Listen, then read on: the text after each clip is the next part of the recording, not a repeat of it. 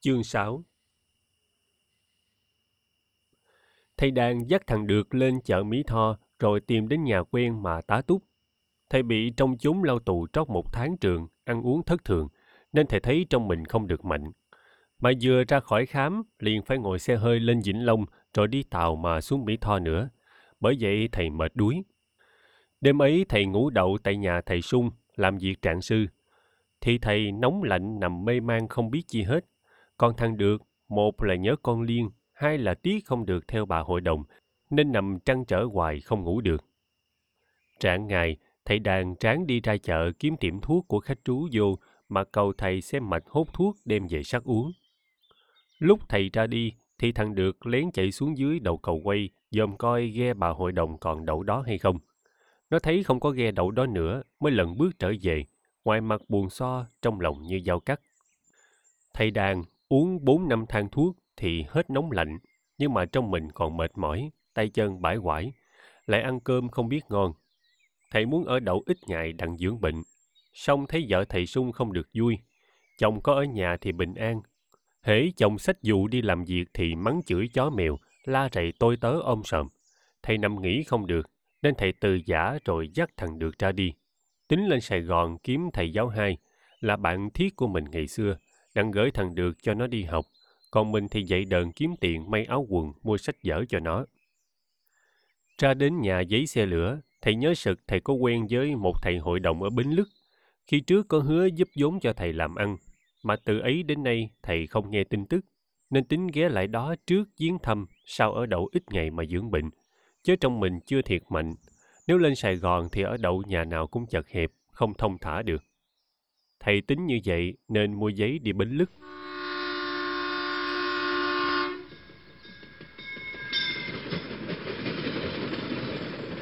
Xe lửa lên tới Bến Lức đã hơn 3 giờ chiều. Thầy với thằng được xách đồ vô nhà thầy hội đồng. Bước vô nhà thấy có bàn thờ tang, thì trong lòng thầy đã nghi rồi. Chừng vợ thầy hội đồng trai chào hỏi, rồi nói chồng đã tị trần cách ba tháng trước thì thầy chưng hửng Thầy hỏi thăm rồi nằm nghỉ. Đến chiều, vợ thầy hội đồng dọn cơm cho thầy ăn. Rồi thầy nghĩ nhà người ta quá chồng. Mình quen là quen với chồng, chứ không quen với vợ. Nếu ở đây thì chẳng tiện. Nên thầy tính đón chuyến xe lửa chót mà lên Sài Gòn. Thầy từ giả ra đi, đi gần tới nhà giấy thì nghe xe lửa súp lê rồi chạy rầm rầm. Thầy với thằng được lật đật chạy mà chạy không kịp.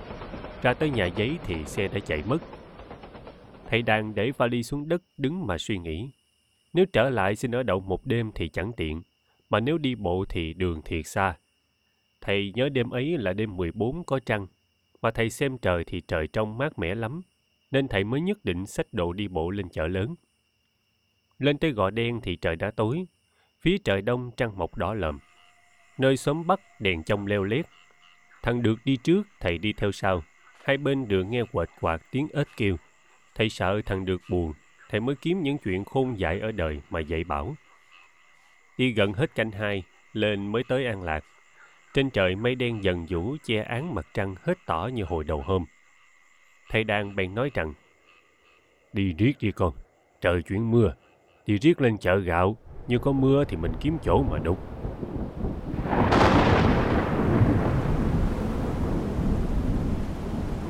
Thầy trò đi còn hơn ba ngàn thước nữa mới tới chợ gạo. Thình lình trời giông mưa gấp tới, đi không kịp. Rủi khúc đường ấy lại không có nhà ai hết, nên phải dầm mưa mà đi. Thầy đang săn áo quần, rồi dương dù, biểu thằng được đi sát một bên thầy mà núp mưa. Trời đã mưa mà lại giông lớn nên tạt ướt hết. Thằng được nghĩ núp dù không ít gì, nên liều mình dầm mưa để cho thầy dùng trọn cây dù, hoặc may thầy khỏi ướt. Lên tới nhà giấy xe lửa chợ gạo, thầy trò lạnh quýu tay chân, nên dắt nhau vô nhà giấy dắt sơ áo quần, rồi dựa vách tường mà nghỉ. Trời cũng còn mưa lớn ào ào như cầm tĩnh mà đổ. Đã vậy mà lại sấm chớp giang tay, gió giông lạnh muốn đứt ruột. Thằng được ngồi trung tay chân lập cập, miệng đánh bò cạp, lặng thinh một hồi, rồi tâm thần bất định, nằm quẻo đầu mà ngủ, không biết việc chi nữa hết. Nó không biết ngủ được bao lâu. Xong chừng tỉnh giấc mở mắt ra thì thấy mình nằm trên một cái giường nhỏ bằng sắt. Chung quanh có hơn hai chục cái giường nữa. Mỗi cái đều có một người nằm và người nào cũng đều mặc quần áo trắng hết thảy. Nó chống tay ngóc đầu ngồi dậy, ngó quanh quất, thì ai nấy đều nằm ngủ hết. Một lát nghe đầu này ho sò sò, rồi một lát nghe đầu nọ trên hì hì. Nó không biết gì cớ nào mà nó lại lọt vào một chỗ dị kỳ lắm vậy. Ngó tứ hướng thì thấy bốn tấm vách tường trắng toát, hai đầu lại có treo hai ngọn đèn sáng trưng. Trong bụng nó hồi hộp, mình nó nóng hổi, mà đầu nó nặng triều triểu. Nó khát nước hết sức, song không biết nước đâu mà uống. Thằng được ngó giáo giác một hồi, rồi phát sợ nên lật đật nằm xuống. Nó nhớ lại thì là nó đi với thầy nó, giữa đường gặp mưa lạnh quýu, vào nhà giấy xe lửa mà đục. Mà sao thầy nó đâu mất đi, còn sao nó lại lọt vào chỗ nào như vậy? Nó nằm suy nghĩ hoài cho đến sáng, mấy người nằm gần nó thức dậy, kẻ hút thuốc, người nói chuyện. Nó muốn ngồi dậy đi kiếm nước mà uống, xong tay chân rũ riệt, chỗ dậy không nổi. Người ngồi trên giường, dựa bên giường nó đó thấy vậy bèn nói rằng Thằng nhỏ này, bữa nay coi bộ khá rồi, nên muốn ngồi dậy đây. Sao em? Trong mình em khá hay không? Tôi khát nước quá, chú làm ơn cho tôi xin một miếng nước uống. Ờ, thôi nằm đó, để qua trót nước giùm cho. Người ấy nói rồi liền đi rót một chén nước đem cho nó uống. Thằng được uống hết một chén nước mà chưa đã khát, còn muốn uống nữa. Xong sợ nhọc lòng người ta nên không dám mượn. Nó nằm nghỉ một hồi rồi hỏi người ấy rằng Chỗ này là chỗ gì vậy chú ha? Ủa, thiệt em không biết hay sao? Thưa không biết.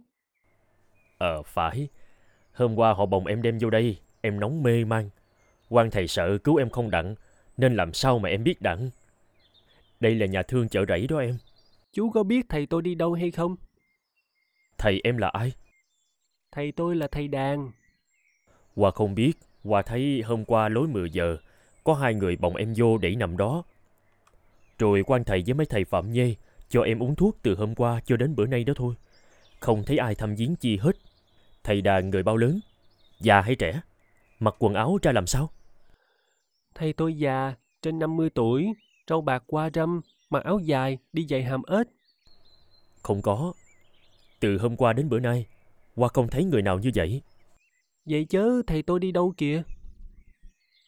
Thằng được hỏi thăm rồi nằm suy nghĩ, không biết thầy nó đi đâu.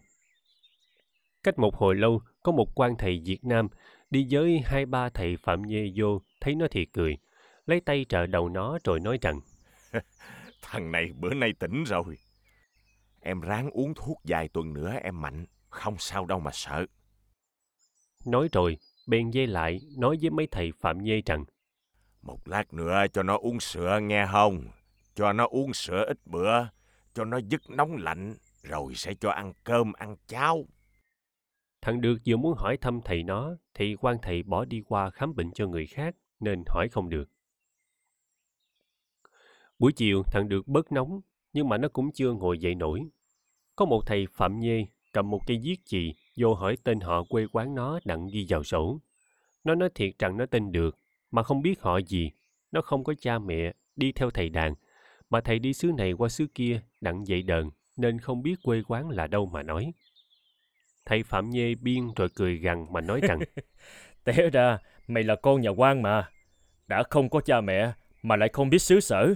Như vậy, ai biết đâu mà đòi tiền nhà thương. Tao chắc chừng mày mạnh, nhà nước sẽ gửi mày lên ông yểm. Thầy Phạm Nhê xây lưng bước ra thì thằng được nước mắt tuôn dầm về, vì mấy tiếng con nhà quan làm cho nó bầm gan nát ruột. Nó nằm mà tuổi thầm thân phận, rồi nhớ mấy lời hăm sẽ gửi lên ông yểm. Nó lại sợ không biết ông yểm là chỗ nào. Nó hỏi thăm người bệnh nằm một bên. Họ nói ông yểm là chỗ đẩy mấy đứa ngỗ nghịch, quan đàn, không bà không con, ăn cắp ăn trộm, thì nó càng sợ hơn nữa, nên nằm mà khóc tức tưởi. Lối 6 giờ rưỡi tối, đèn khí đốt sáng trưng, người bệnh lộn xộn, kẻ sửa soạn ngủ, người ngồi nói chuyện. Thình linh có một người thầy mặc đồ tây màu vàng. Đầu đội nón nỉ xám ở ngoài xăm xăm vào phòng bệnh với một thầy Phạm Nhi. Thằng được tưởng là quan thầy, nên lau nước mắt rồi nằm im lìm. Khi hai người đi lại gần chỗ nó nằm, thầy Phạm Nhê chỉ nó mà nói. Nó đó, rồi bỏ đi ra. Người mặc đồ tây dạng ấy giơ tay trợ đầu nó rồi nói rằng À, bữa nay bớt nóng rồi. Hôm qua nóng quá tưởng đã không xong rồi á chứ. Thằng được nhướng mắt ngó thầy ấy trân trân không biết là ai. Thầy thấy vậy mới nói với nó rằng Nè, em ráng uống thuốc cho mau mạnh. Tía em thì làng họ đã chôn hồi chiều hôm qua rồi. Đồ đạc qua lãnh mà giữ tại nhà qua. Chừng em mạnh ra nhà thương rồi thì ghé đó mà lấy. Không có mất đâu mà sợ. Thằng được nghe nói chân hững liền hỏi. Thầy là ai? Tía tôi là ai đâu mà thầy nói làng đã chôn rồi. Thế khi thầy tôi đã chết rồi sao? Trời ơi! Thầy ấy thấy bộ nó rất bi thảm nên động lòng thương. Bèn ngồi giữa mé giường, rồi lấy lời nhỏ nhẹ mà nói rằng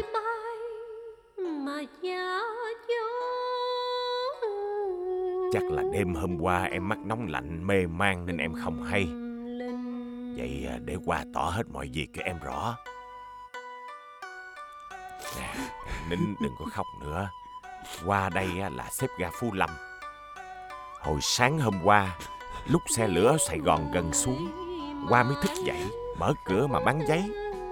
Qua thấy ở ngoài có một ông già với một đứa nhỏ đương nằm khoanh ở dưới gạch mà ngủ. Qua chạy ra kêu thức dậy. Chẳng dạ ông già chết đã bao giờ mà mình mấy còn ướt mềm. Còn đứa nhỏ là em đây. Tuy còn thở hôi hớp mà qua rờ trán thì nóng dùi. Cái qua lật đật tri hô lên cho lính làng chạy tới khám nghiệm. Qua hối làng kêu xe rồi chở em đem vô nhà thương cho mau. Còn ông già thì làng xét trong mình chẳng có vết tích chi. Làng mới chạy tờ cho quan rồi mua hờ mà chôn hồi chiều ngày hôm qua. bạc ngang bồng Thầy ơi. trời cao xuống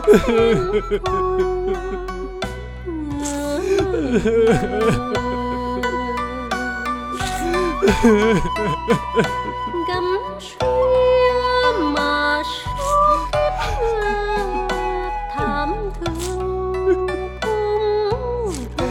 Cùng tiếng hiền lai phương dâu cùng Thầy ơi. Thầy ơi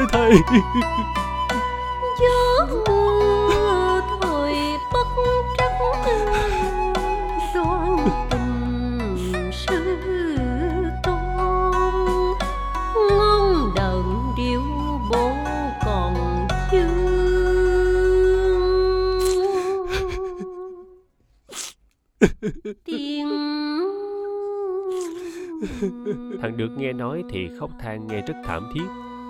Thầy xếp ga an ủi nó một hồi. Chừng nó nín rồi mới nói tiếp rằng Ông già chết có để lại một cây đờn cò, một cây đờn kìm với một cái vali và một cây dù. Hồi làng họ liệm á, qua muốn bẻ khóa vali, coi ổng còn quần áo chi hay không, đặng đem theo cho ổng. Mà bị làng họ cản nên qua không dám. Bây giờ đồ đạc qua giữ tại nhà qua. À, qua thấy ổng có đeo một cái đồng hồ bạc, qua có lấy lại và lấy luôn cái bóp trong ấy à, có một đồng rưỡi với một cái bài thuế thân đề tên là Trần Cao Đàn. Qua còn giữ đủ hết. Chừng em ra thì ghé lại, Qua sẽ giao hết cho em. Em còn bà con là ai ở đâu? Em nói cho Qua biết, đặng Qua gửi thơ giùm cho. Thằng được nghe thầy chết một cách rất thảm thiết thì khóc mùi. Chừng nghe hỏi đến bà con thì tuổi phận nên lại khóc trống lên nữa. Thầy xếp ga theo an ủi hoài. Nó nín khóc nằm suy nghĩ. Nhớ lời thầy dặn, dầu thầy có chết cũng đừng cho vợ chồng Phan Hữu Tâm là em rể hay. Nếu bây giờ nói thiệt ra thì phụ ý thầy, mà nếu nói giấu thì sợ nhà nước nói nó là nhà quan, gửi nó lên ông yểm Nó muốn cậy viết thơ cho ba thời, mà nó sợ nhà nước đòi tiền nhà thương ba thời không có mà đóng lại càng khổ nữa. Nó suy đi nghĩ lại một hồi rồi mới nói rằng Thầy có lòng thương thầy tôi và thương tôi nên thầy lo chôn cất thầy tôi rồi vô đây mà thăm tôi. thì tôi cảm đức của thầy vô cùng. Chẳng giấu chi thầy, tôi chẳng có cha mẹ bà con chi hết. Tôi theo thầy tôi là ông đàn đó mà học đờn. Thầy tôi đã có bệnh sẵn mà rủi giữa đường lại mắc một đám mưa giông không có chỗ đục nên lạnh quýu mà chết.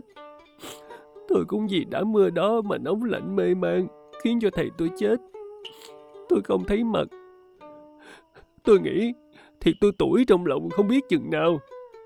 Hồi chiều này á, tôi lại nghe nói nếu tôi không có cha mẹ bà con thì nhà nước sẽ gửi tôi lên ông Yệm. Vậy tôi xin thầy làm ơn, Nhận giùm tôi, đặng lãnh tôi ra. Chứ nếu để gửi tôi đi ổng nghiệm thì... Tội nghiệp tôi quá. Thầy xếp ga nghe nói tức cười mà đáp rằng Họ nói gạt em đó. Không có đâu, đừng có lo. Nhà thương hễ người nghèo thì nằm thí cho tiền gạo gì. Còn em có tội tình gì mà gửi lên ông Yệm. Họ nói bậy đó. Em đừng có tin. Mà thôi, để bữa em mạnh qua sẽ vô mà lãnh giùm em ra. Thầy xếp ga nói rồi bèn từ giả ra về. Thằng được ngó theo cảm tình thầy chẳng xiết. Đêm ấy nó nằm nhớ thầy đàng hoài, ngủ không được. Nhớ tự tướng đi, bộ đứng, tự tiếng nói giọng cười. Nhớ ngón đờn déo dắt tiêu tao, nhớ lời dạy thâm trầm chánh trực. Nó nhớ rồi nó lại nghĩ không biết vì cớ nào người tài tình giường ấy của phi nghĩa dầu mấy muôn cũng không ham gặp ngang tàn dầu nát thân cũng gánh giác mà sao trời chẳng cho giàu sang sung sướng lại đầy tấm thân đến chết bụi chết bờ hay là phải nhuốc nhơ mới đặng giàu phải lòn cuối mới đặng sang? Nếu sang giàu mà phải như vậy thì thà chích phước theo thầy đặng xa lánh trước cho xong chứ sống rồi ngày sau mà phải chìm nổi chốn dương trần, phải dày bừa thân nam tử thì lại càng khổ não hơn nữa. Thằng được nhớ thầy rồi nghĩ đến cuộc đời thì khóc mùi. Những người bệnh nằm gần ai thấy cũng đều cảm động. Thằng được trong mình có bệnh, mà trong trí lại còn buồn rầu nữa. Nên sáng bữa sau, bệnh nó trở nặng lại, làm cho nó nằm mê man hai ba ngày. Quan thầy hết sức điều trị, mà gần hai mươi ngày nó mới thiệt mạnh mỗi buổi tối chúa nhật, thầy xếp ga phú lâm đi chợ lớn chơi, đều có ghé nhà thương mà thăm nó. Đến ngày nó thiệt mạnh, quan thầy kêu nó rồi dỗ đầu biểu nó về, không đòi bạc tiền chi hết. Nó mừng quýnh, nên xá quan thầy rồi lật đật đi ra. Ra khỏi cửa, nó hỏi thăm đường đi chợ gạo rồi lầm lũi đi riết. Nó thấy đã khỏi bị giải đi ông yệm, mà lại cũng khỏi đóng tiền nhà thương, thì trong bụng nó mừng, nên quên phức sự từ nay bơ dơ một mình đã không còn thầy mà nương nhờ, mà cũng không còn em mà hữu hỉ chừng nó xuống chợ gạo, bước vô nhà giấy xe lửa. Thầy xếp ga chào mừng, rồi lấy cái vali, cây dù với hai cây đờn mà đưa cho nó. Thì nó nhớ tới thầy nó. Chừng đó nó mới khóc dầm về. Thầy xếp ga dọn cơm cho nó ăn, rồi mới mượn con thầy dắt chỉ dùm mã của thầy đàn cho nó thăm. Nó ra tới mà lại bốn lại rồi ngồi ôm núm mà khóc, nghe rất thảm thiết. Nó khóc một hồi, rồi đứng dậy, lau nước mắt, chắp tay, đứng trước đầu mã mà giái lớn lên rằng, thưa thầy, con nhờ ơn thầy dạy bảo mấy năm nay, nên ngày nay con mới biết đường ngay nẻo dại. Con mới hiểu thế thái nhân tình. Đây trời khiến giữa đường thầy trò ta phải xa nhau. Con chẳng biết lấy chi mà tỏ lòng kính mến thầy. Vì con xin lạy thầy bốn lại mà tạ ơn con đứng giữa chốn này trên có trời dưới có đất. Con nguyện lập chí như thầy. Gặp việc phải làm dầu nát thân con con cũng làm. Gặp chuyện chẳng nên làm. Dầu làm được bạn ước bạn buông con cũng không thèm. Thằng được giái gian xong rồi mới trở về nhà thầy xếp ga. Thầy hỏi nó vậy chứ bây giờ tính đi đâu? Nó suy nghĩ một hồi rồi thưa với thầy rằng thưa thầy em chẳng có bà con chi hết song em có một người mẹ nuôi ở dưới xóm tre. Lại thầy em hồi trước nuôi em với một đứa con gái tên là con liên. Khi tới mỹ tho, thầy em cho con liên cho bà hội đồng cần thơ nuôi. Bà hội đồng dắt nó đi sài gòn, vì em tính lên sài gòn đặng kiếm coi gặp nó hay không. Thầy xếp ga cầm nó lại một đêm. Nó đờn ca cho vợ chồng thầy nghe chơi, rồi sáng mới giao đồ đạc, rồi giao luôn cái đồng hồ bằng bạc với cái bóp của ông đàn cho nó nữa nó bỏ cái đồng hồ vào túi, rồi dở bóp ra coi thì còn một đồng rưỡi. Nó móc trong túi nó ra mà đếm thì tiền riêng của nó còn được tám cắt bạc. Nó bỏ chung vô bóp, rồi đứng ngẫm nghĩ rằng, mình lên sài gòn không quen với ai, không biết cơm đâu mà ăn, chỗ đâu mà ngủ. Nghĩ như vậy nó mới móc bóp ra tám cắt bạc của nó mà lận lưng.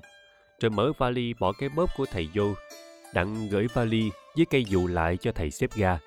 Tính sách hai cây đờn mà đi thôi thầy xếp ga cho nó một giấy xe lửa với một đồng bạc. Nó từ chối hoài không chịu lấy bạc. Vợ thầy theo ép quá túng thế nó phải lấy. Xong trong bụng tính thầm hễ chừng làm có tiền trở lại lấy đồ rồi trả đồng bạc cho thầy.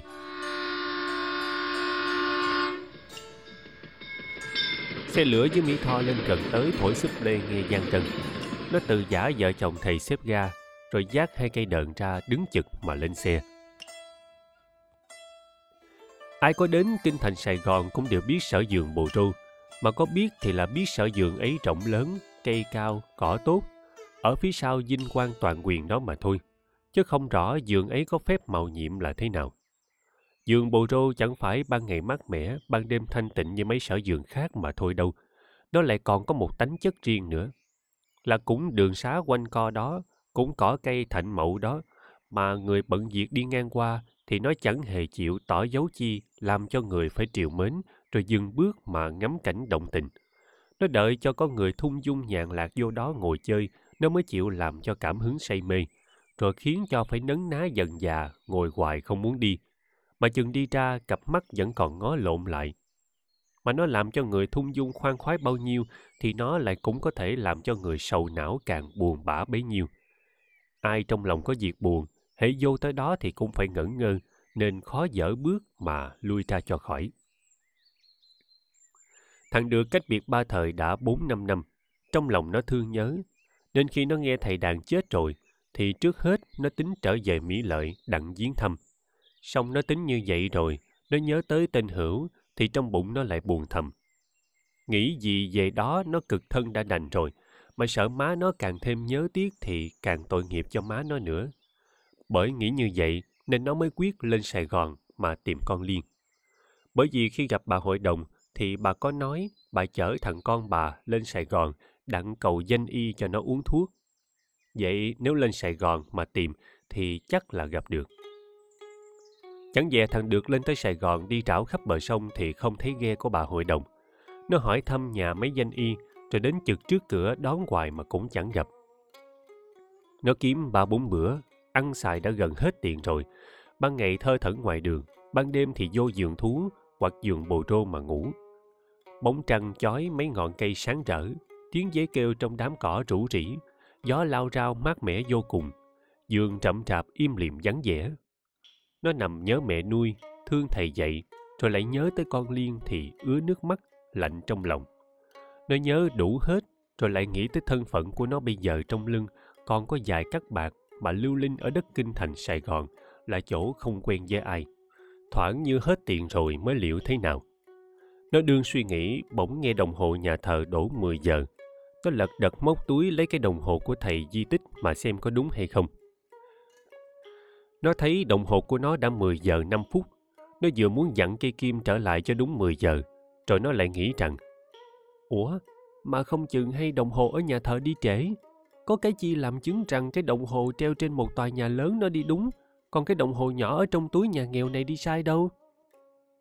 Nghĩ như vậy, rồi nó bỏ đồng hồ vào túi mà nằm, không muốn chịu sửa theo đồng hồ lớn. Thằng được vừa mới nằm một lát thì lại nghe có tiếng kèn thổi nhỏ nhỏ phía trước đầu nó.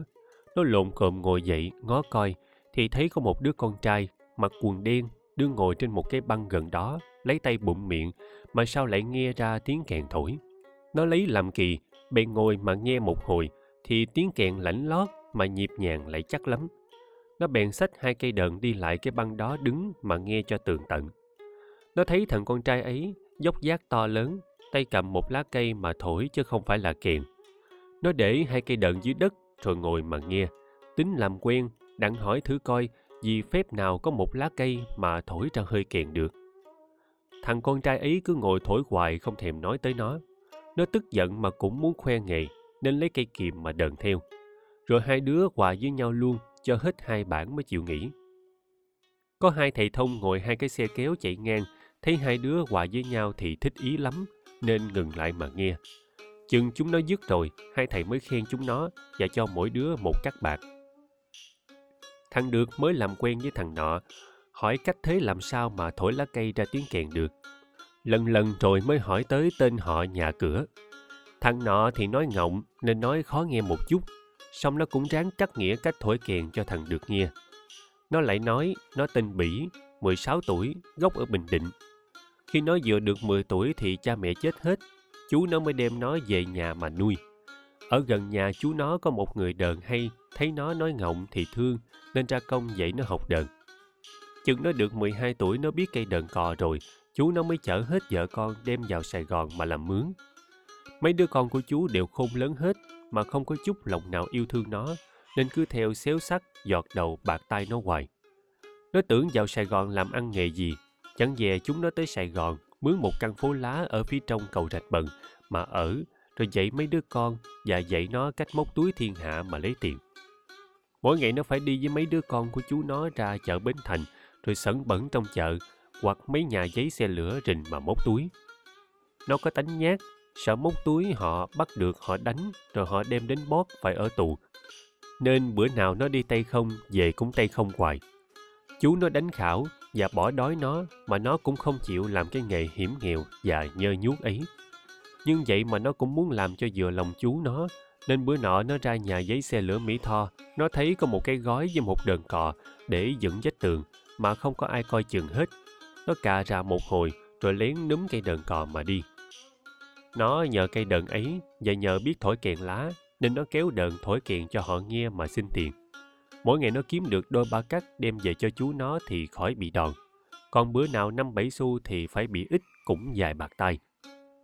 Cách ba bữa trước, lúc 8 giờ tối, nó mắc đi ra cầu rạch bần ngồi chơi. Ở nhà lính kính đến dây nhà, rồi bắt chú thím nó và mấy đứa con dắt hết đi xuống bót. Chừng nó trở về thấy đương lụi hụi trước nhà, nó sợ bị bắt luôn nên ẩn mặt. Hồi chiều nó đi hỏi thăm thì họ nói tòa đã giam hết hai vợ chồng và mấy đứa con đợi tra xét xong xuôi rồi sẽ xử tội. Hôm nay nó lưu linh chứ không dám léo về nhà. Nó bỏ cây đờn cò trong nhà mà cũng không dám trở về mà lấy. Hết chương 6